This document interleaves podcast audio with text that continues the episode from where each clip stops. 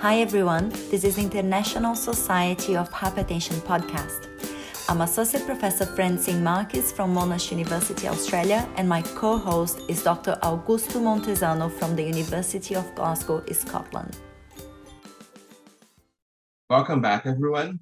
Today, we'll have a wee chat with Professor Dame Anna Dominiczak, who is a Regius Professor of Medicine at the University of Glasgow, an honorary physician and endocrinologist at the NHS Great Glasgow and Clyde, Health Innovation Champion for the Medical Research Council, and more recently, Professor Dominiczak was appointed as Chief Scientist Health for the Scottish Government, where Anna will continue to, continue to advocate for the brilliant and impactful Scottish health research, development, and innovation.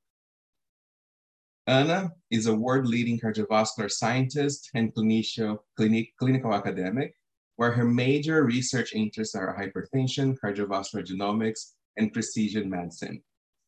Anna has achieved so much in her career, but for us today, it is important to know that her passion for science, for science and for fostering a rich scientific environment that allows the growth of many early career researchers led her to excel in large-scale research funding for programs and infrastructure.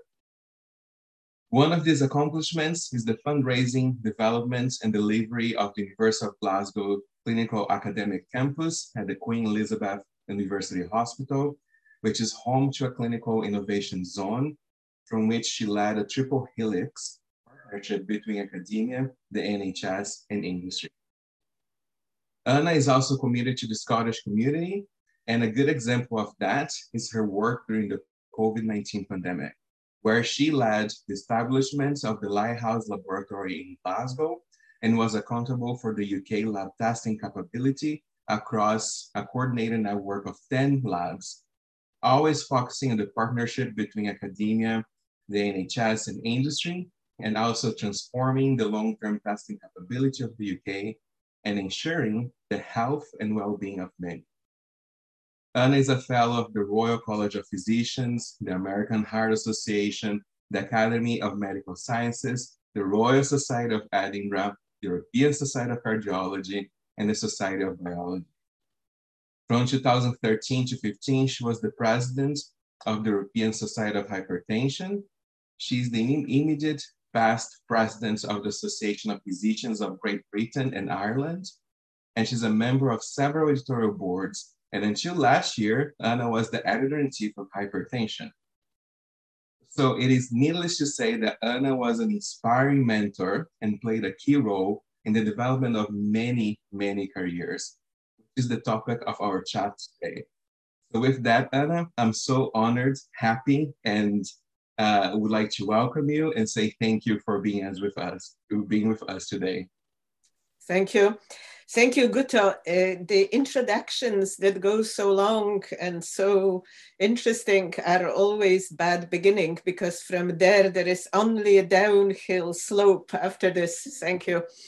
no, I'm pretty sure that we won't. So, Anna, just to get like us uh, started, can you tell us a little bit more about your story? How did you get involved with hypertension research, and uh, how did you get to know the ISH and work with ISH? Yes. So interesting story, I suppose. As a third medical student in Gdańsk in Poland, I discovered that there was a student association, a student group devoted to hypertension. Hypertension was a big part and still is in the uh, Medical University of Gdańsk, where I did my undergraduate studies. And I joined this group and that allowed me to come into hypertension very early in life. Uh, as I said, as third year medical student, we had six years medicine. So I had three years in this group of students with special interest. And we did little projects and were able to interact with, uh, with our teachers a little more than just the normal course. And that made me interested. As it happened, at that time, the Glasgow Medical Research Council blood pressure unit was become world class and very famous. So as a student in Gdańsk, I already read about Medical Research Council unit in Glasgow. So when life brought me to Glasgow, uh, just couple years after my graduation, I already knew that there was great hypertension in Glasgow. And an opportunity has opened um, during my training in Glasgow, where I did all postgraduate training. So there was an opportunity for a post in Medical Research Council unit of hypertension.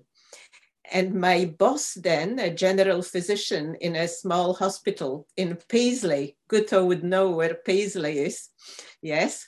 So I was working as a, a senior uh, house officer, SHO in Paisley, and he said, Anna, they interviewing for a job in MRC unit. I know you're interested in high blood pressure.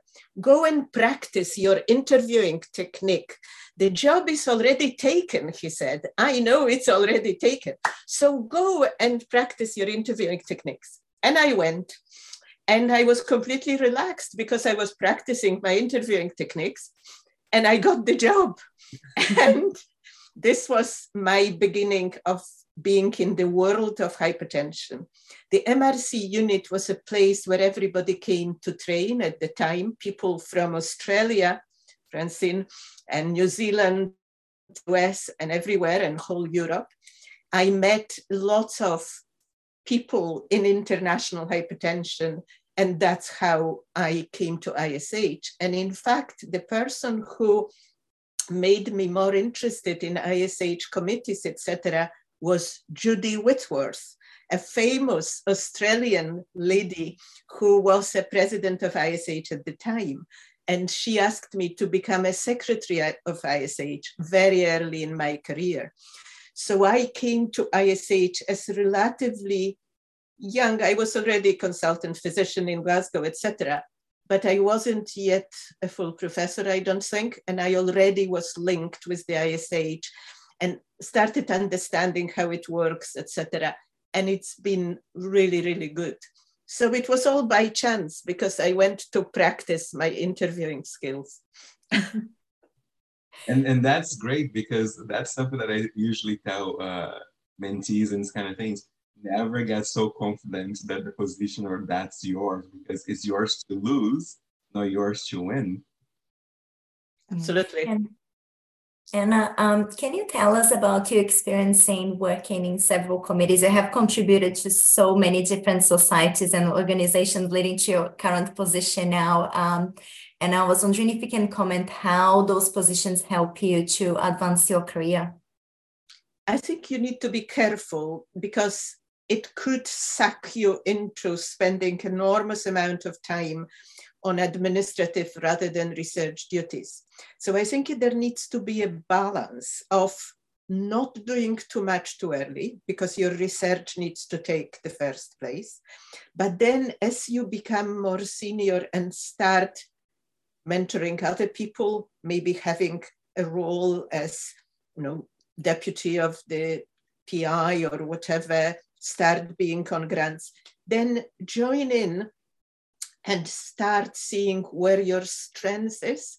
Some people are great at meetings and debating and, you know, strategy and policy. Others are doers who like interacting with others and perhaps, you know, be in uh, the young investigators groups, which are very good way, I think, not to waste a lot of time, but be part of, whether it's ISH or ESH or the Australian group. Uh, so I think you need to find your niche and then see whether you want bigger roles as you become more se senior. And there are people who like this.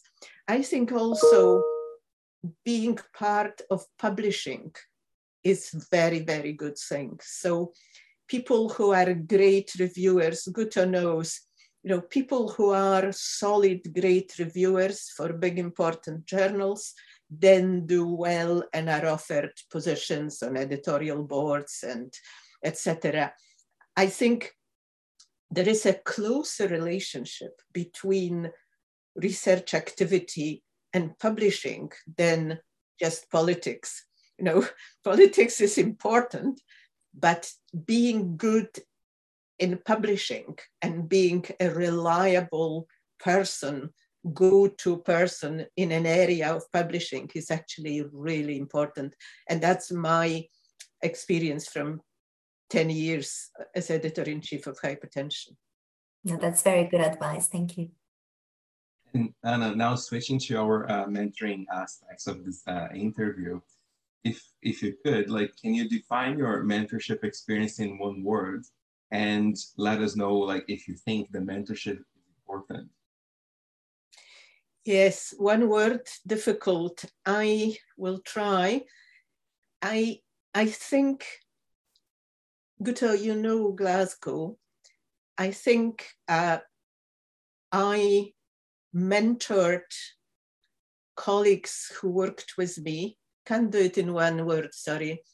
Um, and my biggest pride are those who succeeded. So I think I'm not sure I've been a good mentor, but certainly my biggest pride are the professors whom I have known and supported since they were uh, PhDs in Glasgow.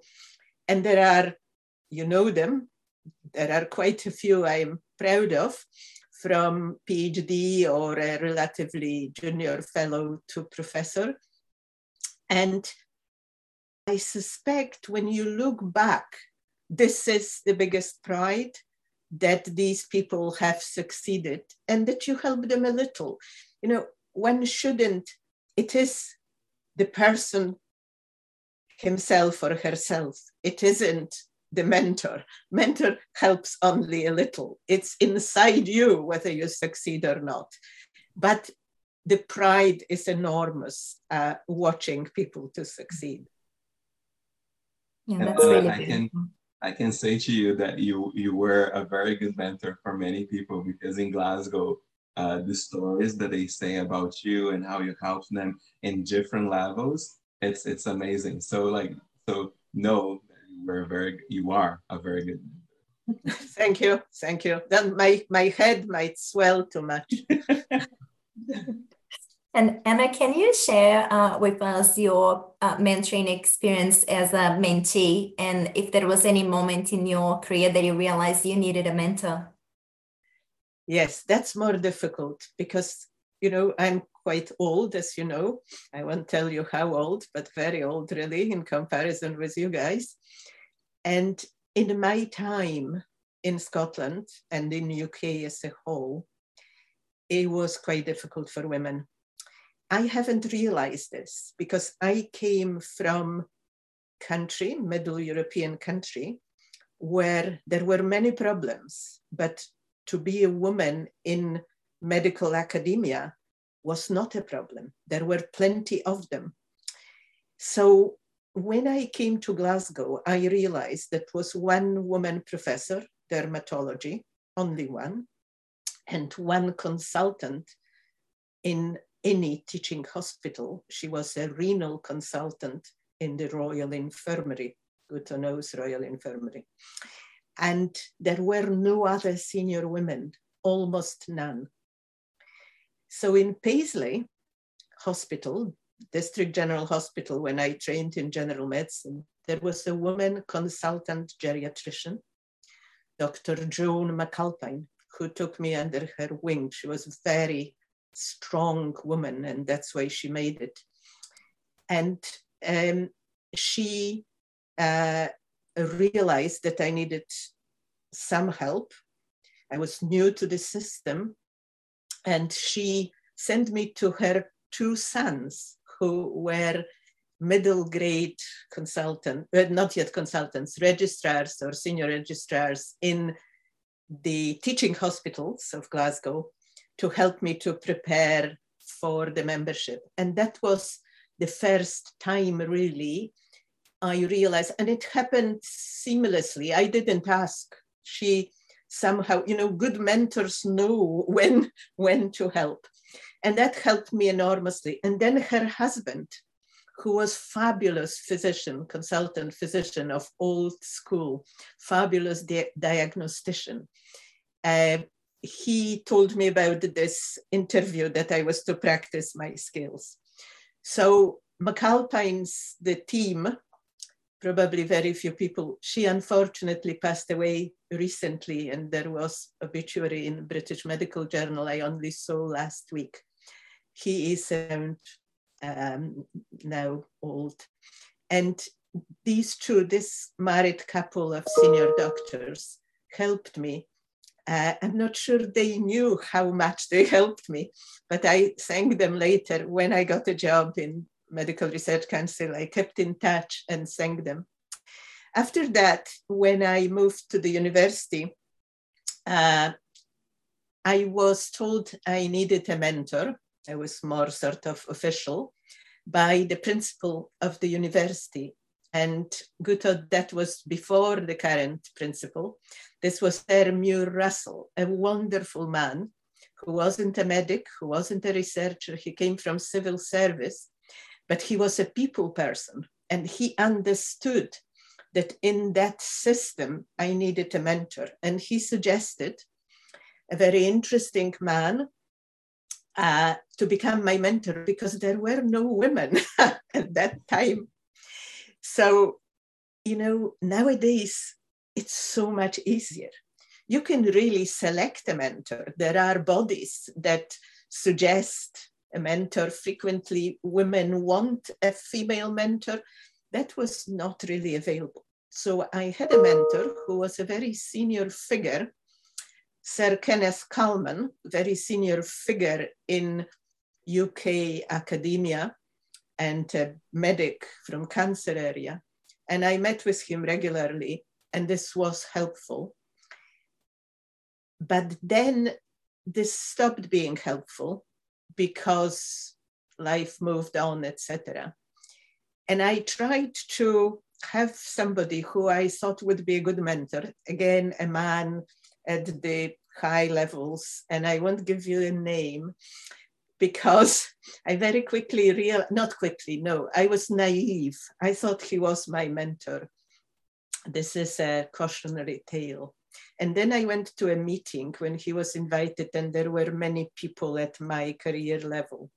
And I realized that there are about 40 people there who all think he's their mentor, and that it wasn't real, and that the relationship wasn't a real uh, constructive relationship, that it was very unilateral. I wanted him to be my mentor, but his heart wasn't in it. So be careful what you wish for. Don't waste time. And I think nowadays it's easier. I think you have the world is your oyster because people understand the value and importance of true mentorship, not paying lip service in 20 minutes somewhere. Yeah one sign of bad mentor is if you can't arrange appointment. Mm. Too busy. Yeah. yeah That's a sign. I, I didn't get it. I was taking it as a real thing. Yeah. No, it's absolutely right, Anna. So, Anna, when you think about you as a mentor now uh, and your mentoring style, can you tell us a little bit how would you mentor someone and maybe like give us like uh, some examples uh, if you can, of like how did you help so many professors to achieve their goals? Well, I think this is this is what I find it difficult because every relationship is different. Some people need a word of encouragement uh, a couple times a year.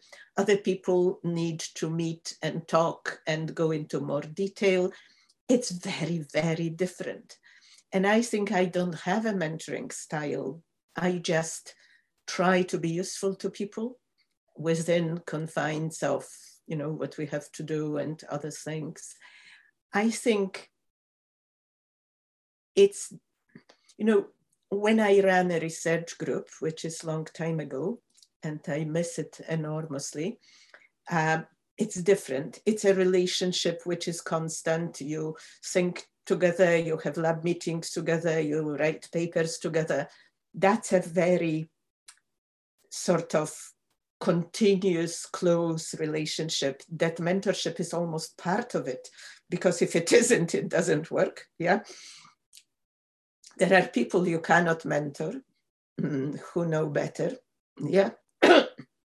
And this is very very quickly you realize this very quickly and sort of get on with it. And then when you become a leader of a larger organization when i moved to lead college of medical veterinary life sciences it all changes. You don't have a research group. You probably shouldn't because if you do you conflict it. Yeah because you make financial and other decisions so i decided not to have a research group it was very painful decision, but that's how it was. And then you mentor differently. You mentor senior people by occasional meeting, appraisal. Of course, you know that both university and National Health Service have appraisal. I used to regularly appraise annually many senior colleagues, particularly clinician scientists within the college. And this would be a relationship where there would be that annual formal appraisal relationship, but also touch base in between for very senior colleague who doesn't need that sort of, you know, day in, day out relationship, but might need something bigger from time to time from someone who sees things at pretty high level.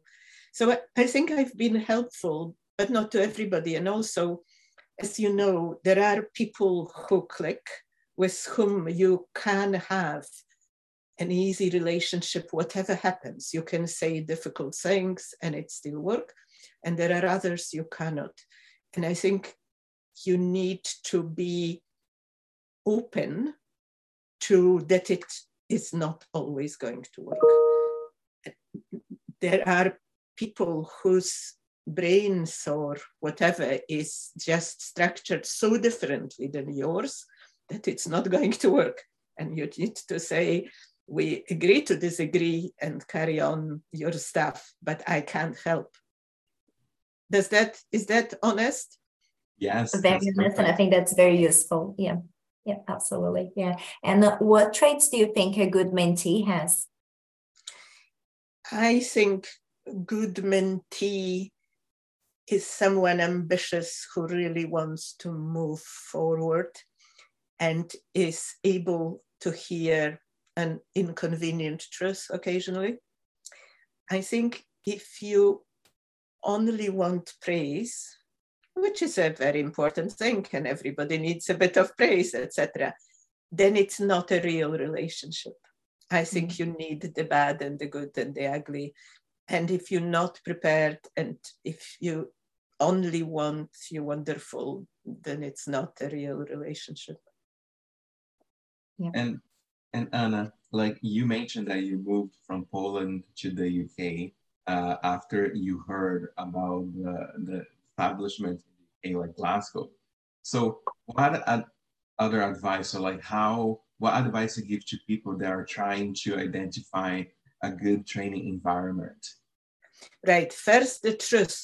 I didn't move to Glasgow because MRC blood pressure unit. I came to Glasgow because my husband got a job in clinical biochemistry. I had nothing. I came for a ride, had three months visa, and didn't know what's going to happen. I did know about blood pressure unit, but that came later. So I think um, it's very difficult to select the right environment. And there are so many things in life. You know, you somewhere for multiplicity of reasons, you have a partner, you need two jobs normally. It's all very complicated. Yes. So you can't just sit and say, I have to be in Harvard. This is the only place I'm going to be. And, you know, let everything else go to hell. I need to be in Harvard. It doesn't work like that. I think you make the best of what life offers you. And then you go to meetings, interact with people, and see would I do better somewhere else. I must say that I haven't moved. I came to Glasgow and stayed, but I did go to US for a year and a half uh, in my formative years, and that made me. So had I stayed and never gone anywhere, I don't think I would have made it. Going for a year and a half to the University of Michigan, and this was selected on the basis of the same topic, met people at the meeting. This was a group I could advance in and sort of devote myself to the laboratory without clinical work for a year and a bit. Yeah, because clinical work is destructive, as you know, you're always pulled away. So, so I think this was a choice to go. It was difficult. Um, I had a fellowship that was below Michigan state poverty line. So you can imagine it was quite difficult, but nevertheless, it was worth it. British Heart Foundation funded me, and I was always grateful. And I stayed with British Heart Foundation for large bits of my career, as you know, Guto. So I think you need to patch up what the life hands you and what you then fashion out of the need to progress. And it's terribly important. It used to be called BTA, Been to America in the United Kingdom. Young people don't do it anymore. I've encouraged my trainees to go somewhere, somewhere good and different. And I think this is hugely important because then when you come back, your grants are better. The people who assess you see that you are open to doing something difficult and different to progress. So I started getting big grants when I came back. I got a job in the university, first temporary, then permanent. So I think taking a risk somewhere in between, but also not getting stuck on the best place in the world because there is limited space in Harvard. Yeah. And you can achieve a lot outside Harvard too. Exactly.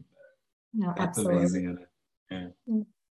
And uh, and we also like to talk about diversity and inclusion, and I think being the um, first women of doing many many things in our field, and uh, I guess in, in medicine as well in many different countries, we'd love to hear your thoughts and experience about what you think is uh, currently the biggest barrier uh, about um, diversity and inclusion, and how we can potentially change that. I think it's already changed enormously during my lifetime. You don't know how good is your life, chaps and chapesses. Things have changed enormously for women, for others, for everybody, for, you know, the fact of the Pride Month in the UK and the fact that is celebrated in every university, every hospital, every government institution. I now deal a lot with civil service. You know, that was something completely new. Uh, I have worked with colleagues from many minorities, and I think life has changed completely. Um, you know, University of Glasgow has changed in the last 20 years. Um, 100, 200, 300%, put any number you want. And I think we are all part of it. I think it's not only about women, although women have had a very difficult travel. And I there was one one issue I've been worried during COVID um, that I think things had gone a bit backwards, especially for women. You know, having work from home and small children at the same time. My daughter in law has two small kids and is working full time. You know, not in medicine, not in science, but nevertheless, it affects everybody. But I think now that we're coming slowly out of COVID, I think we will go back to this trajectory that everyone, independent on skin color, color sexual orientation, X chromosome one or two, we don't care. It's the quality, it's hard work, it's working together. I, I just, I must say, I remained sane in these early years where I was told that once you have a baby, you just stay at home and stuff like that, officially, openly. I'll finish with some little jokes for you from these times. But, you know, I just walked. I didn't look around. I knew what I wanted to achieve. Had I stayed in Poland, my ambition was to be professor of medicine. I didn't see any reason why I should have changed it because I changed the country. I just walked. And I think at the end of the day, we all need to help this walk. Those ambitious people need to achieve wherever they are, wherever they come from, whatever their accent. Guto knows that accent is such a big thing in the United Kingdom, much less in the States and Australia. You know, I've been here for 40 years in Glasgow, minus one year plus in Michigan. I am asked about my accent about three times a day. It's horrendously irritating. Mm. But we mm. just need to walk up.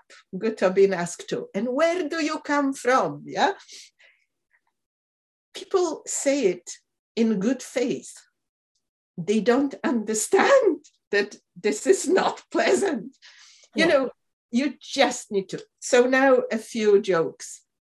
So when I came to Glasgow, I became, I went, went back to become a resident, a junior house officer, just for six months in medicine to get uh, references to get a job. Yeah. And this was in the Royal Infirmary, that place that had one woman consultant.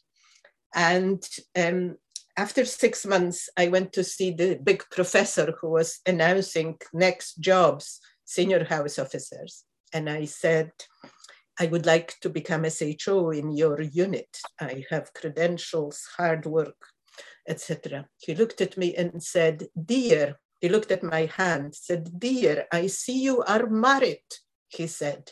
Why don't you go home and have babies? So think about it. Nowadays, he would lose a job, yeah? And yet that was completely normal, completely normal. So this is my little anecdote for you. Uh, he didn't mean to be obnoxious. That was a normal way to say in Scotland to a woman, young woman physician who had ambitions to become professor of medicine. Okay, and and uh, and it's true. Like uh, I think you touch an important point. It's like instead of getting offended, uh, we should educate people and be like, look, this is not like aha, but this is not appropriate. Like, and I have my goals as you have. So it's all about between like you know transforming the situation something positive, learning uh, experience for everyone. And I think that's a good way to advocate yeah. But we have changed it. He, you know, no one would have said something like that now. Mm-hmm. Not possible. At the interview panel for this SHO jobs, that wonderful lady who then was my mentor asked, Do I plan to have a baby during that rotation? Okay. This was normal. It was a woman. There was one woman on the panel. She asked this question. And of course, I did have a baby during the rotation. So, you know, and that's when she helped me. Um, I came back to full time work and nights on call at two months of my son, wow. two months, because there was no other way. So I'm not whinging. These were, I just want to show you that life has progressed enormously, enormously. Yeah. No, so it's good. So it's good. We still need to do a few things, but it's good. It's so much better. Yeah. Yeah, absolutely. Yeah. Anna, thank you so much. No, this uh, was a, a, very honest uh, conversation, but I really enjoy um, all your stories as well as uh, all your advice. I think that's very valuable, and uh, and we wish you all the best with your new position. I'm sure you're going to be extremely successful, and we look forward to everything you're going to achieve. Thank you so much. Thank you. Bye. Thank you. Bye.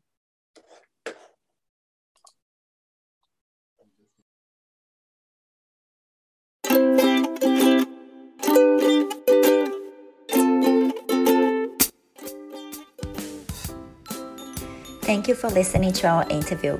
If you'd like more tips on mentoring, subscribe to our podcast for more interviews with senior and emerging leaders. Stay safe, open minded, and kind.